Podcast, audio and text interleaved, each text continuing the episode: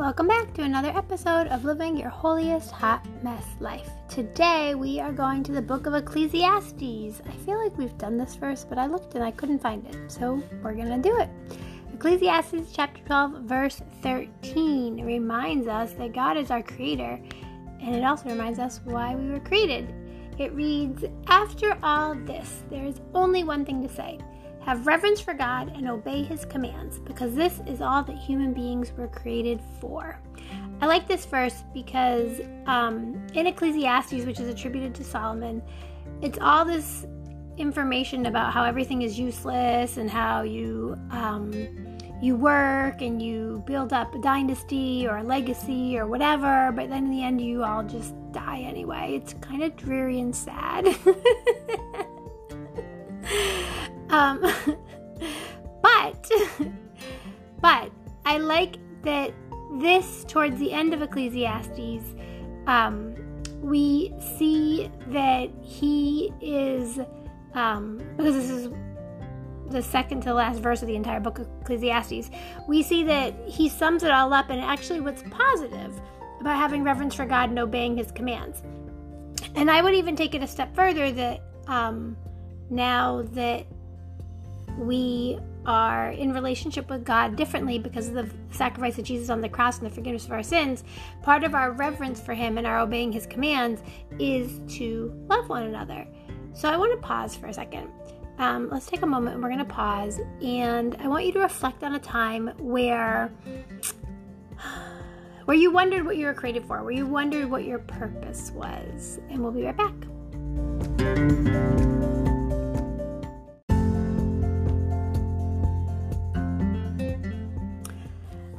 As I paused and reflected, I thought about, you know, the very, very famous book by Pastor Rick Warren, The Purpose Driven Life, and about how he opens the book talking about how it's not about me. Like, it's not about you, it's not about us. And it's really all about God. And I think about how God is our creator, and we have within us a natural curiosity to want to know why we were created. Now that we know who created us and how he created us, we want to know why he created us. And I love that in Ecclesiastes, despite all of his all of his like I don't know, I think it's kind of like not woe is me, but sort of dramatic and how it's like everything is pointless. Um, I like that he ends his writings by saying that after all this, like after everything I've written, after everything I've philosophized on, after everything I've thought about, there's only one thing to say. So he's like, you can ignore everything else.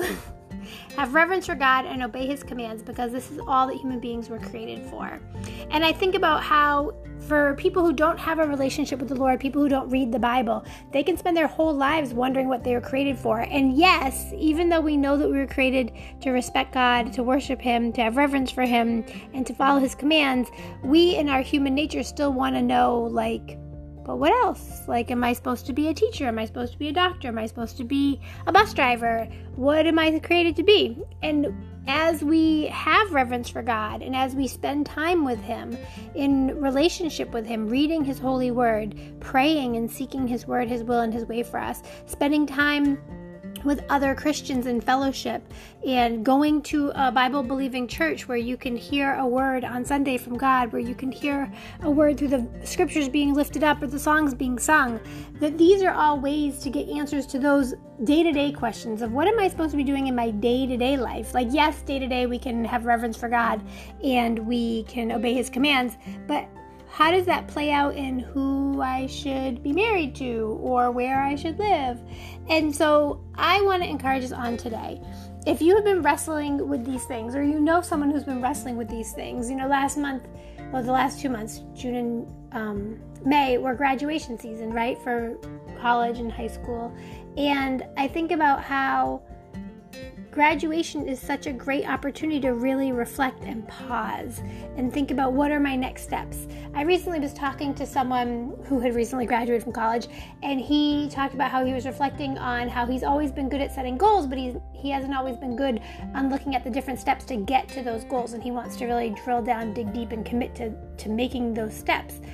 Um, and I want to encourage us that as we go through our lives, as we look to be pleasing to God, as we look to see what our purpose is, as far as who does God want us to be and do, what does He want us to do, let us be ever mindful that the number one purpose in our lives is to worship God and, and to keep His commandments. So, what that means is to tell other people about Him, right? To live lives that are showing the love of God so that people will want to be in relationship with Him as well. So I pray that you are encouraged on today that there are lots of different jobs that God would be pleased for you to have. There are lots of different avenues that God could use you through. And that's not the biggest question. The biggest question is Are you first and foremost worshiping Him, having reverence for Him, and following His commands? Are you spending time with Him so that you can hear clearly from Him, so that you can be led and directed and guided by Him? Because when you do that, when you align yourself in that time spent with God, then it will everything else will be made clear to you in the right timing. God doesn't reveal it all to us at once because we're not always ready for the whole thing.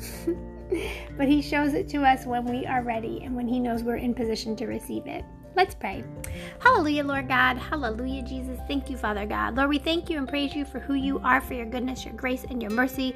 Lord, thank you that as we go through living our holiest, hot, best lives, that we can truly recognize that as long as we have reverence for you and obey your commands, Lord, that we are operating out of what you created us to do and be, Lord God. Help us to put you first and foremost. Help us to seek your word, your will, and your way for our lives. Help us to show love to others, Lord God.